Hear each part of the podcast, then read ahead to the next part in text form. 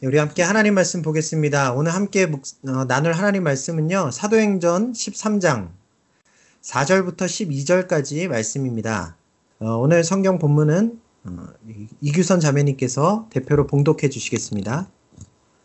두 사람이 성령의 보내심을 받아 실루기아에 내려가 거기서 배 타고 구브로에 가서 살라미에 이르러 하나님의 말씀을 유대인의 여러 회당에서 전할세 요한을 수행원으로 두었더라. 온 섬 가운데로 지나서 바보에 이르러 바에스라 하는 유대인 거짓 선지자인 마술사를 만나니 그가 총독 서기오 바울과 함께 있으니 서기오 바울은 지혜 있는 사람이라 바나바와 사울을 불러 하나님의 말씀을 듣고자 하더라. 이 마술사 엘루마는 그들에 대적하여 총독으로 믿지 못하게 힘쓰니 바울이라고 하는 사울이 성령이 충만하여 그를 주목하고 이르되 모든 거짓과 악행이 가득한 자요 마귀의 자식이요 모든 의의 원수여 주의 바른 길을 굳게 하기를 그치지 아니하겠느냐? 보라 이제 주의 손이 내 위에 있으니 내가 맹인이 되어, 되어 얼마 동안 해를 보지 못하리라 하니 즉시 안개와 어둠이 그를 덮어 인도할 사람을 두루 구하는지라 이에 총독이 그렇게 된 것을 보고 믿으며 주의 가르침을 놀랍게 여기니라. 아멘. 아멘. 네. 지난주에 우리가 살펴보았듯이 성령님의 명령에 의해 선교사로 파송된 바울과 바나바, 어, 그리고 그들의 수행원 역할을 하기 위해 따라 나선 바나바의 조카 요한은요, 어, 이제 실루기아라는 음, 안디옥 이 서편에 있는 항구로 내려가 배를 타고 바나바의 고향인 구브로 섬으로 향했습니다. 구브로라는 지명은요, 키프로스를 우리나라식으로 발음한 것인데, 헬라어로 키프로스는 구리라는 뜻입니다. 예, 광물 있죠? 구리, 구리. 예, 그 구리라는 뜻입니다. 어, 바로 이 구브로 섬의 중앙에 위치한 산에 구리 광산이 있었기 때문에 붙여진 이름입니다. 어, 그들이 곧 도착한 곳은 이 구브로 섬, 키프로스 섬의 동부에 위치한 어, 항구 도시 살라미였습니다. 이곳은요, 예로부터 로마 제국 사람들에게 동방의 상업 중심지라고 불릴 정도로 상업이 발달했던 네, 그런 장소였습니다. 그리고 또한 과거 그리스의 철학과 문화가 매우 발달했던 아주 유명한 도시였다고 해요. 사람들도 많이 모여 살고 있었겠죠. 특히 유대의 헤롯 왕이 이 키프로스 구브로 섬에서 캐낸 구리를 살라미 항구를 통해서 이스라엘로 들여왔기 때문에 이 지역에 많은 유대인들이 이주하여 살고 있었다고 합니다. 아마도 바나바의 고향 역시 어, 이 살라미였던 것 같습니다. 5절에 보니까요, 바울과 바나바의 일행은 살라미에 도착하여 유대인들이 세운 여러 회당들을 다니면서 하나님의 말씀을 전하기 시작했어요.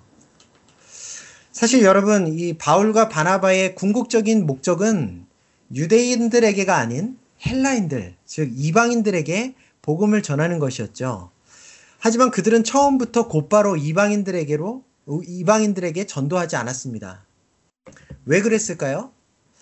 어, 뭐, 여러 이유가 있었을 수 있겠지만, 제 생각에는 아마도 그들의 마음 속에 자신들과 가까운 사람들부터, 특히 바나바와 요한의 친척들, 또 아, 가깝게 알고 지내던 지인들, 친구들, 이웃들, 어, 그렇게 자신의 종족인 유대인들에게부터 복음을 전하고 싶은 어, 그런 자연스러운 열정이 그들에게 일어난 것이 가장 큰 이유가 아닐까 생각합니다.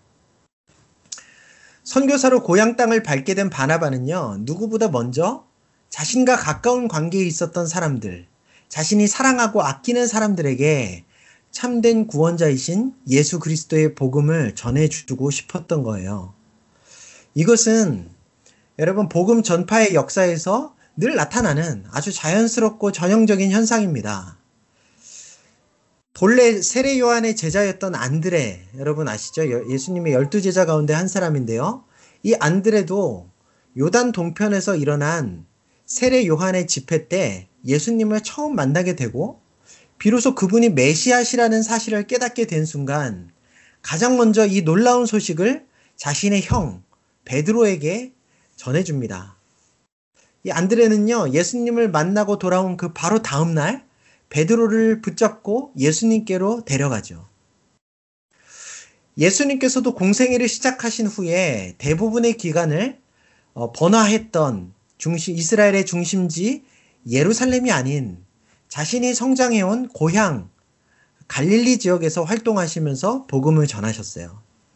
예수님께서는요, 늘 이방인들보다는 동족인 유대인들을 우선적인 사역의 대상으로 여기셨습니다.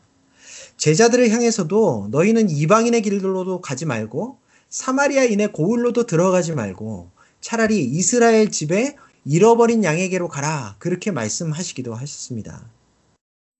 그러다가 유대인들이 너무 심하게 예수님을 배척하고 복음을 거부하는 경우에 어, 그 발걸음을 돌려 이방인들에게로 향하시곤 하셨죠. 여러분, 우리가 살아가면서 어떤 좋은 장소에 대해서 알게 되었거나 좋은 음식을 먹어보게 되었을 때, 또 유용한 정보나 어, 여러 가지 삶에 도움이 되는 노하우들을 알게 되었을 때, 우리는 어떻게 하죠? 먼저 나와 가까운 사람들에게부터 그것을 알려주고 공유해 가죠.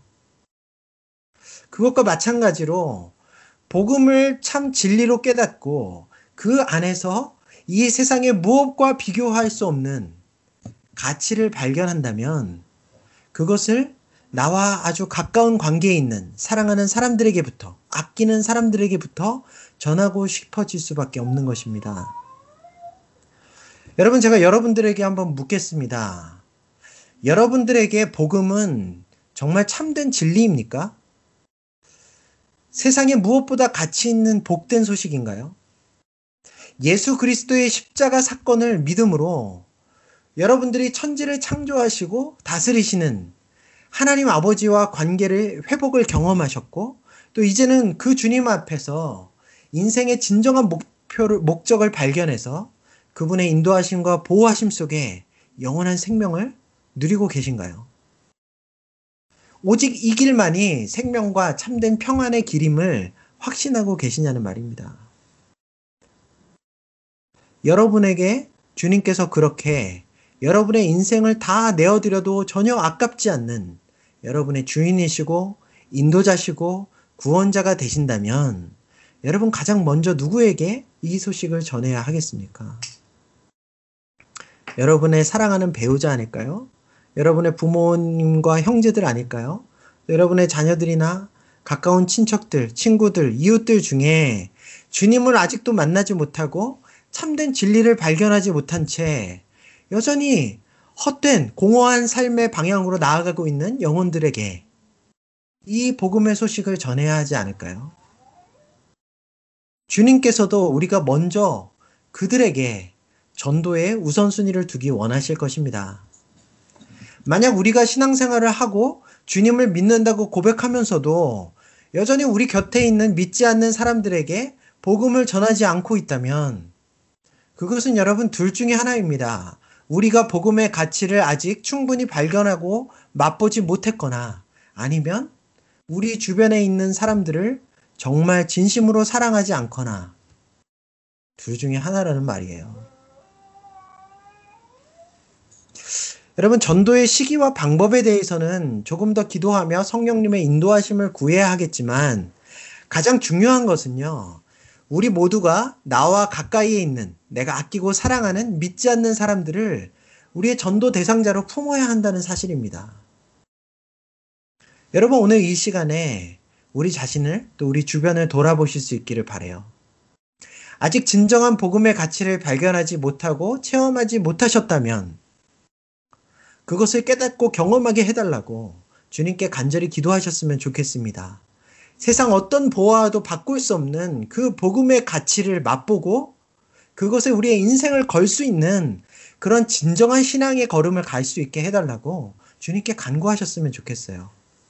또 복음의 진리를 확신했고 주님과의 실질적인 관계를 이미 누리고 있지만 여전히 복음을 전하는 데까지 나아가지 못하고 계신 분들은 정말 하나님의 사랑으로 내 주변 사람들을 바라볼 수 있도록 그래서 그들에게 복음을 전하고 영원한 생명을 전해줄 수 있는 그런 영원 구원의 열망이 우리 안에 일어날 수 있게 해달라고 기도하셨으면 좋겠습니다. 이처럼 바울과 바나바 일행은요, 그들의 마음속에 일어난 자연스러운 우선순위에 따라 구부로에 살고 있는 유대인들에게로 먼저 가서 복음을 전하기 시작했어요.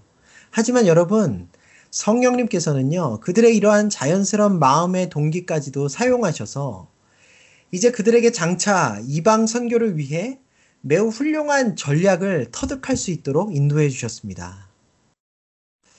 여러분 이제 사도행전을 계속 읽어보면요. 앞으로 이어지는 바나, 바울과 바나바의 선교 여행의 여정을 살펴볼 때 그들의 전도 사역이 대부분 선교지마다 세워져 있는 유대인들의 회당을 중심으로 그 출발점으로 복음을 전하기 시작하는 것을 우리가 살펴볼 수 있어요. 이러한 선교의 전략에는 사실 여러 가지 이점이 있습니다. 우선은요, 그 당시 유대인들은 전 세계 곳곳에 흩어져 살고 있었어요. 그 계기는 여러분 아시겠지만 유대 나라가 바벨론에게 멸망하게 되면서부터였는데요. 유대인들은 경제적인 관념이 뛰어나고 생존력이 아주 강한 민족이기 때문에 그렇게 피난 가서 어느 지역에 이주하여 살더라도 그곳에 잘 정착하여 살아남을 수가 있었습니다. 특히 유대인들은요, 성인 남자 10명만 모이면 무엇을 세웠죠? 예, 회당을 세웠어요.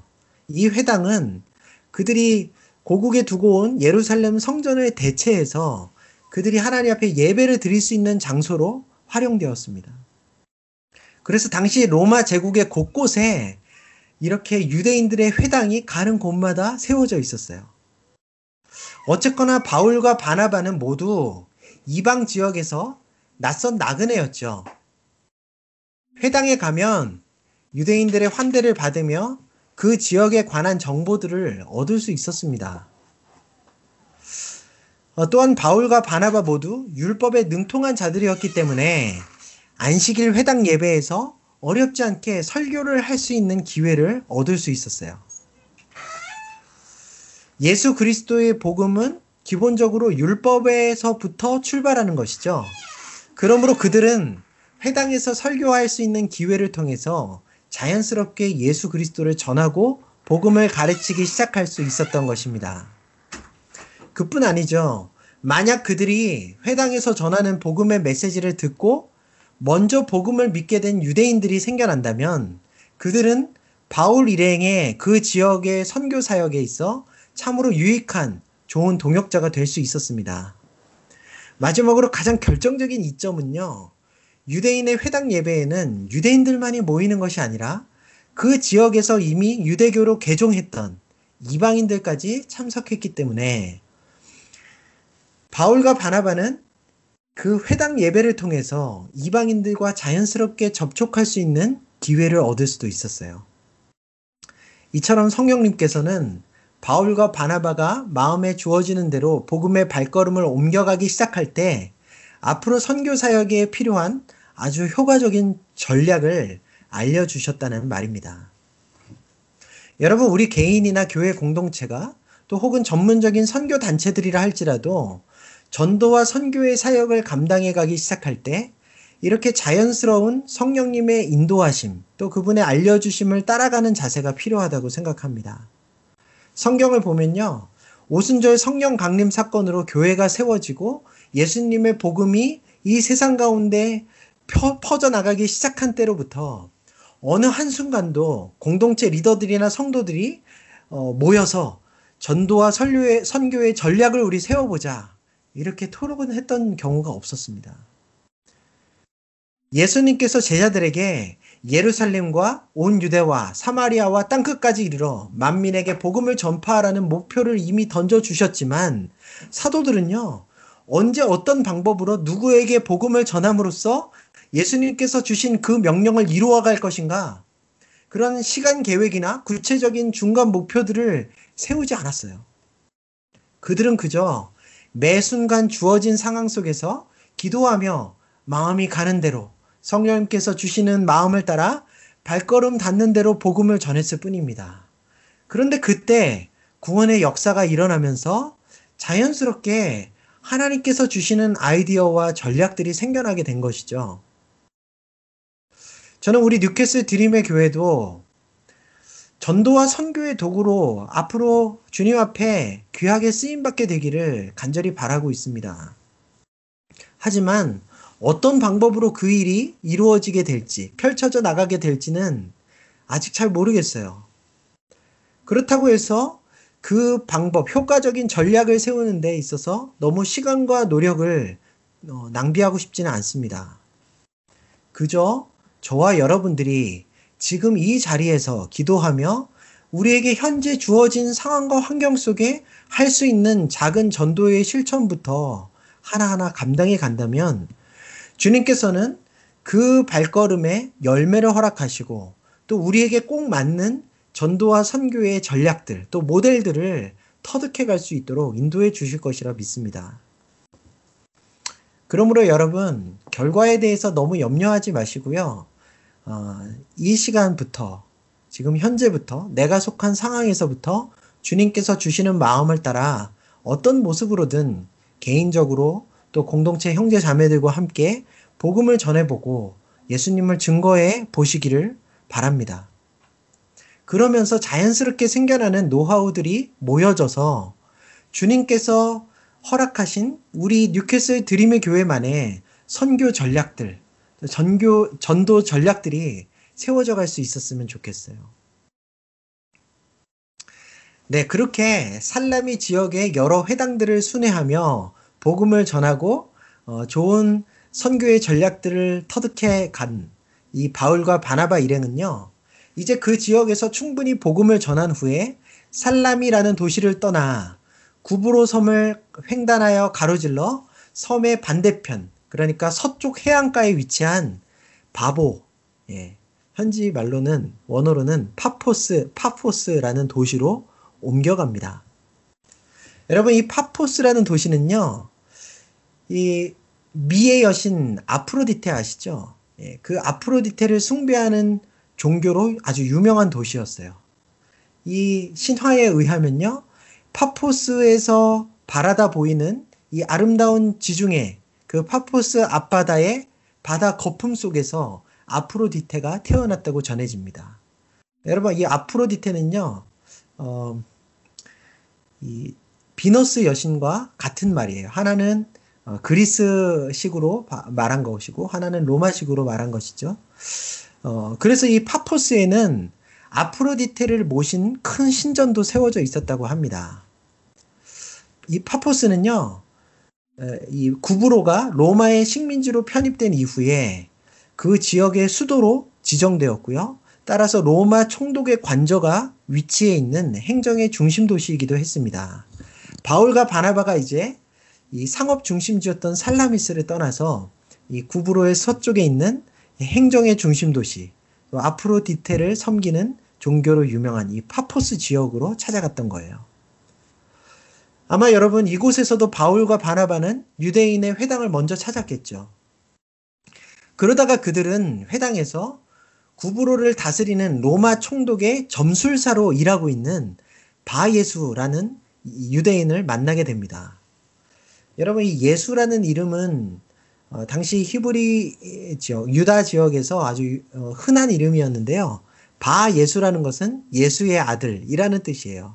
예수의 뜻은 구원자라는 뜻이죠. 그러니까 자칭 구원자의 아들, 신의 아들이라고 그렇게 스스로를 부르는 이 점술가, 유대인 점술가를 만나게 되었다는 말입니다.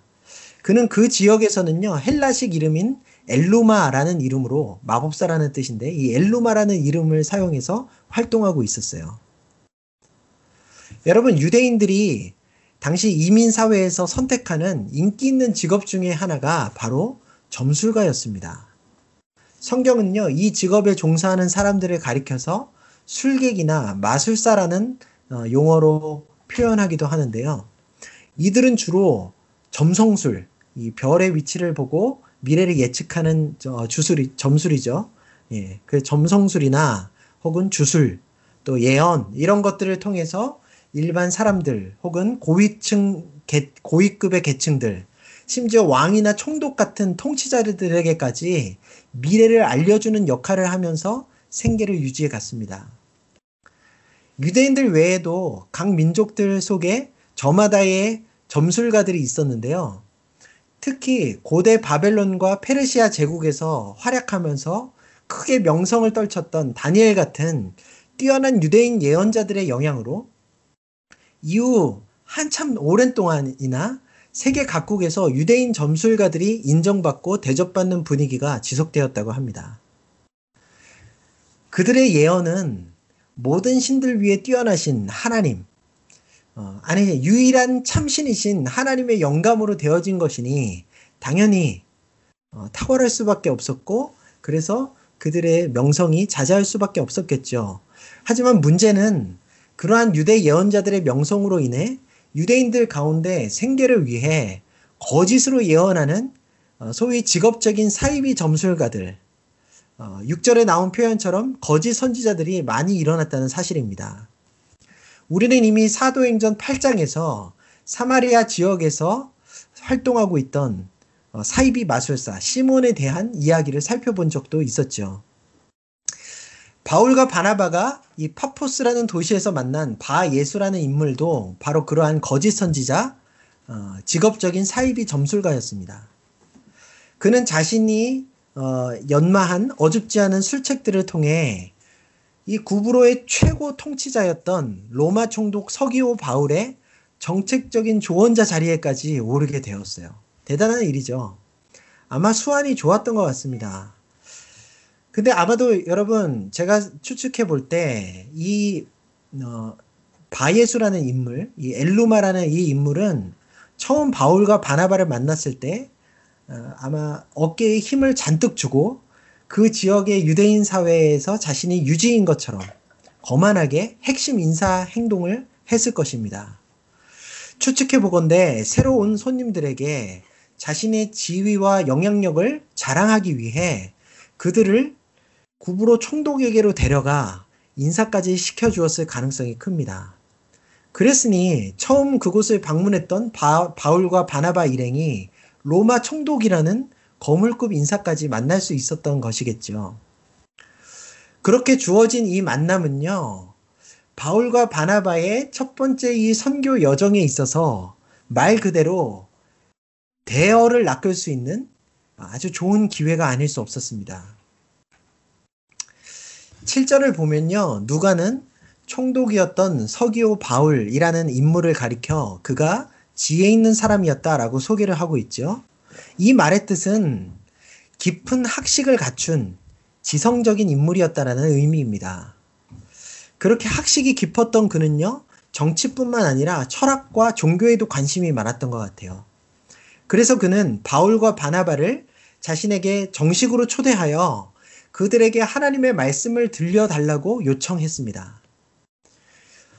유대인 점술가까지 곁에 두고 있었던 것으로 보아 총독인 서기오 바울은 틀림없이 유대교와 또 유대교에서 말하는 하나님, 여호와에 대해서 어느 정도의 관심과 호감은 가지고 있었을 거예요. 어, 바울과 바나바는요, 그 총독의 초청에 응하여서 그에게 유대교의 하나님, 또 그의 아들 예수 그리스도의 복음에 대해서 전해 주었고요. 어, 그가 돌이켜 믿음 안으로 들어오도록 권유했습니다. 그런데 문제는요, 그때부터 거짓 선지자 엘루마가 바울과 바나바를 대적하여 총독이 복음을 믿지 못하도록 방해하기 시작했다는 것이었어요. 처음엔 그래도 바울과 바나바에게 호의적으로 대하는 것처럼 보였던 그였는데, 그, 이 바울과 바나바가 총독에게 복음을 전하자 갑자기 태도를 돌변하여 그들을 대적하기, 했기, 대적하기 시작했다는 말입니다. 그 이유는요, 아마도 만약 총독이 복음을 받아들여서 그리스도인이 된다면 분명히 자신에게 복음을 전해주었던 바울과 바나바의 말에 더 귀를 기울이게 될 것이고 자신의 점술과 예언들은 멀리하게 될지 모른다는 아, 그러한 두려움 때문이었던 것 같아요. 어쩌면 자신의 자리를 바울과 바나바에게 빼앗길 수도 있겠다는 위기의식을 느꼈을지도 모르겠습니다. 그러한 이유로요. 그는 자신이 가진 모든 술수를 다 동원해서 총독에게 복음에 대한 의심을 불어넣고자 또 바울과 바나바에 대한 안 좋은 그러한 생각을 불어넣고자 가진 노력을 다했어요. 여러분 그 모습을 지켜본 바울은요. 그를 향해 아주 담대한 책망과 저주의 말을 선포합니다. 우리 9절부터 11절까지 말씀을 함께 보시겠습니다. 9절부터 11절까지입니다. 바울이라고 하는 사울이 성령이 충만하여 그를 주목하고 이르되 모든 거짓과 악행이 가득한 자요 마귀의 자식이요 모든 의의 원수여 주의 바른 길을 굽게 하기를 그치지 아니하겠느냐 보라 이제 주의 손이 내 위에 있으니 내가 맹인이 되어 얼마 동안 해를 보지 못하리라 하니 즉시 안개와 어둠이 그를 덮어 인도할 사람을 두루 구하는지라.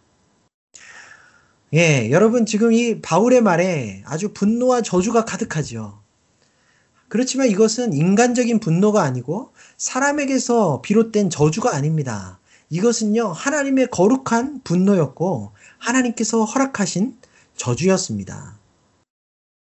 구절의 첫 부분을 보면요. 바울이 성령 곧 하나님의 영으로 충만하여 이 말을 했다고 분명하게 기록되어 있죠. 여러분, 이 성령에 충만하여 하나님의 마음과 하나님의 뜻을 자신의 입술로 선포했던 이 바울의 말의 권위는요, 참으로 엄청났어요.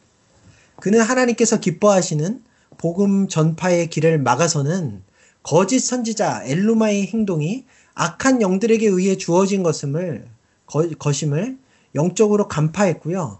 성령에 감동하여 선포된 그의 저주는 즉시 그대로 현실화되어서 엘로마는 순간 어둠에 덮여 시력을 잃어버리고 앞을 보지 못하며 헤매는 그러한 상황에 처하게 되고 말았습니다.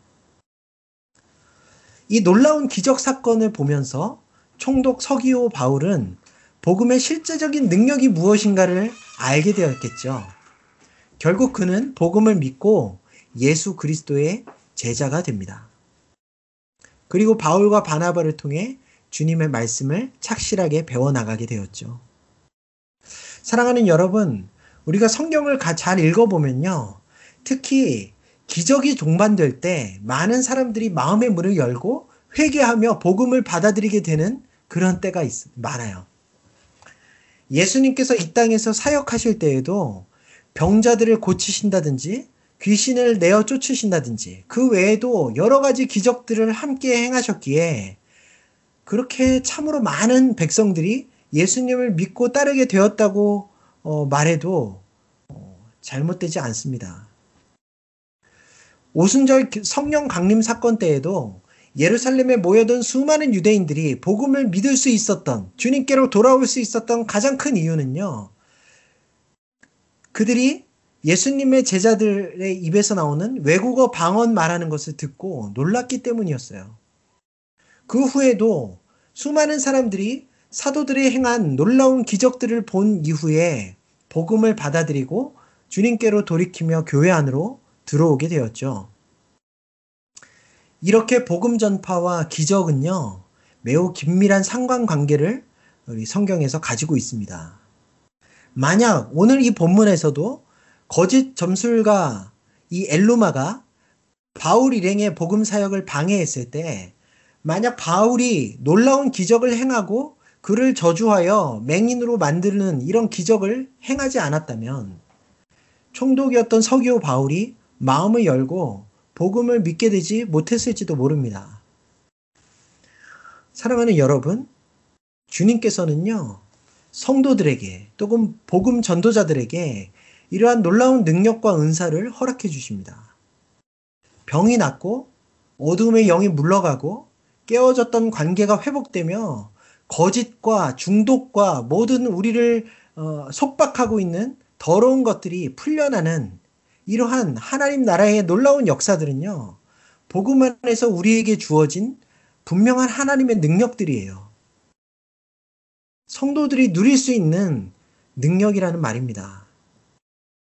참된 신앙인, 참된 믿음의 공동체에는 이러한 회복과 치유와 거룩한 능력들이 나타나기 마련이에요. 그런데 이러한 능력과 기적, 들은요 우리가 행하는 것이 아니라 하나님께서 행하시는 것들이죠.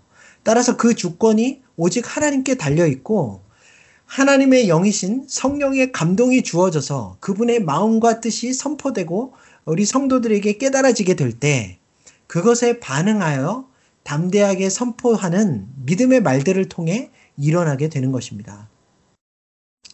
특히 전도의 자리에서 또 찬양과 기도의 자리, 예배의 자리, 성도들의 거룩한 교회, 교제의 자리에서 우리는 이러한 놀라운 능력을 허락하시는 성령님의 충만함을 경험할 수 있어요.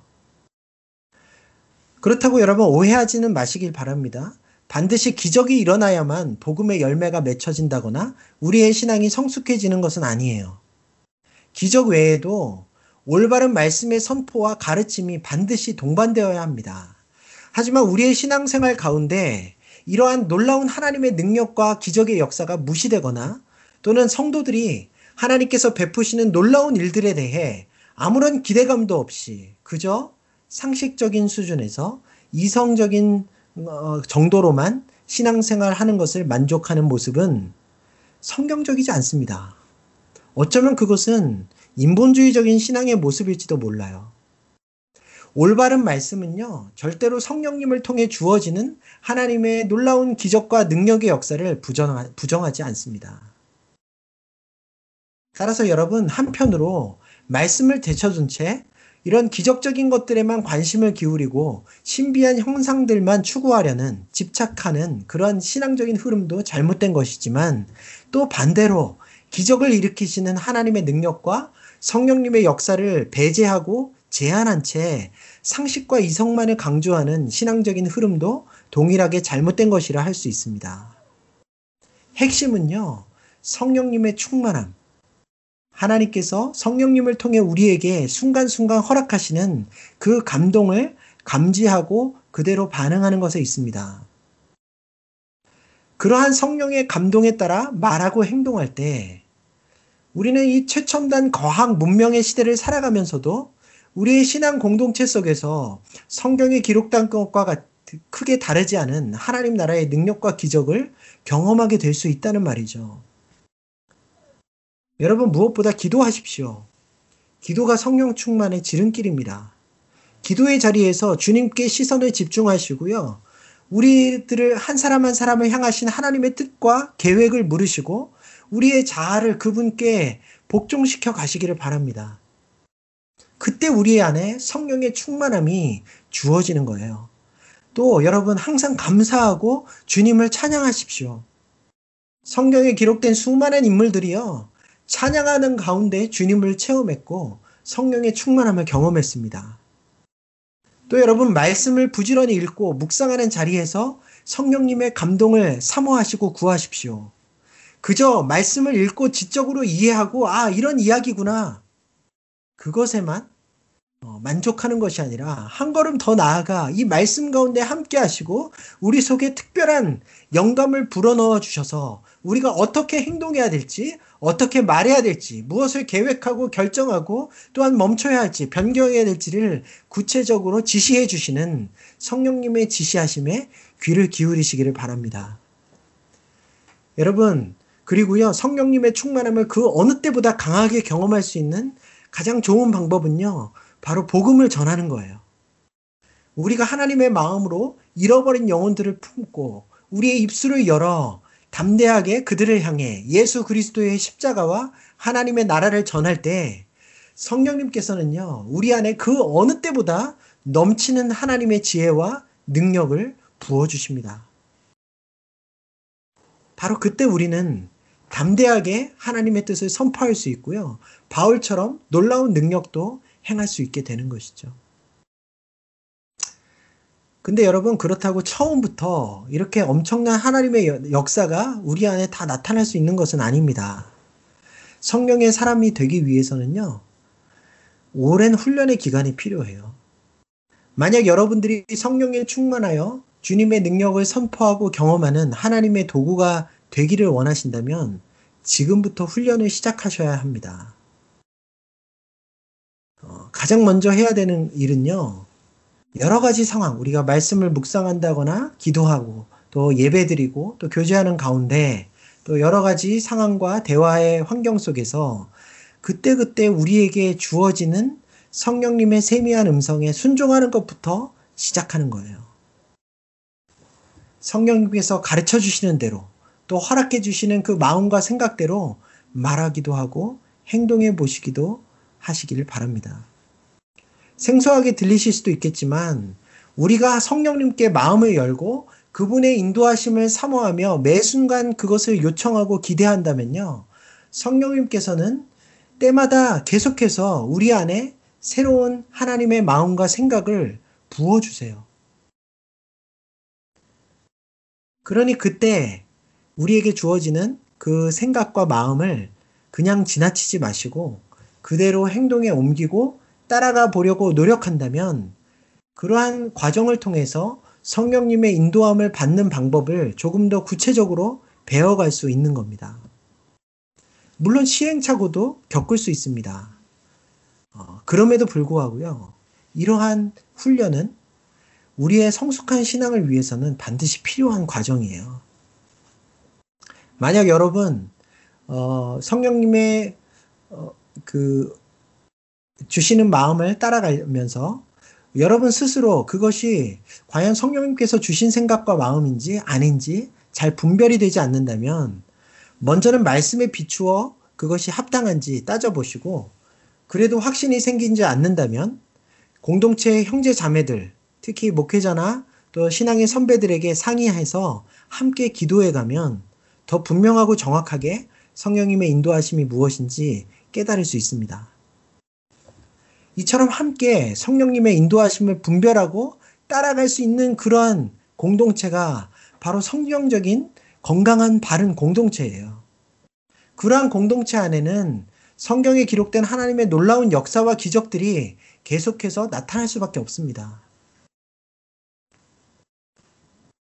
여러분 오늘 본문에서 바울이 행한 기적의 기적 같은 능력은 어느 날 하루 갑자기 어느 날 하루아침에 갑자기 주어진 것이 아니라 오랜 기간 동안 성령님의 감동을 따라 말하고 행동하는 훈련의 과정 끝에 주어진 것이라는 사실을 우리가 이해해야 합니다.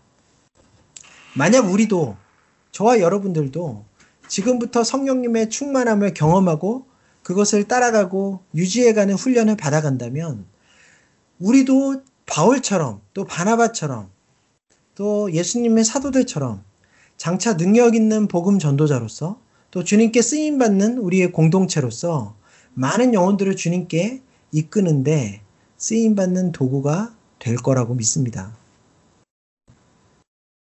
여러분 이제 말씀을 정리하겠습니다. 최초의 이방인 선교사로 파송된 바울과 바나바 그리고 요한은요. 맨 처음 바나바의 고향인 구브로로 가서 그들의 동족 유대인들에게부터 복음을 전하기 시작했습니다. 우리도 정말 복음의 가치를 발견했다면 우리 곁에 있는 사랑하는 사람들에게부터 멀리서 찾지 마시고 그들에게부터 복음을 전하고자 하는 그런 열정이 생겨날 수밖에 없는 거예요.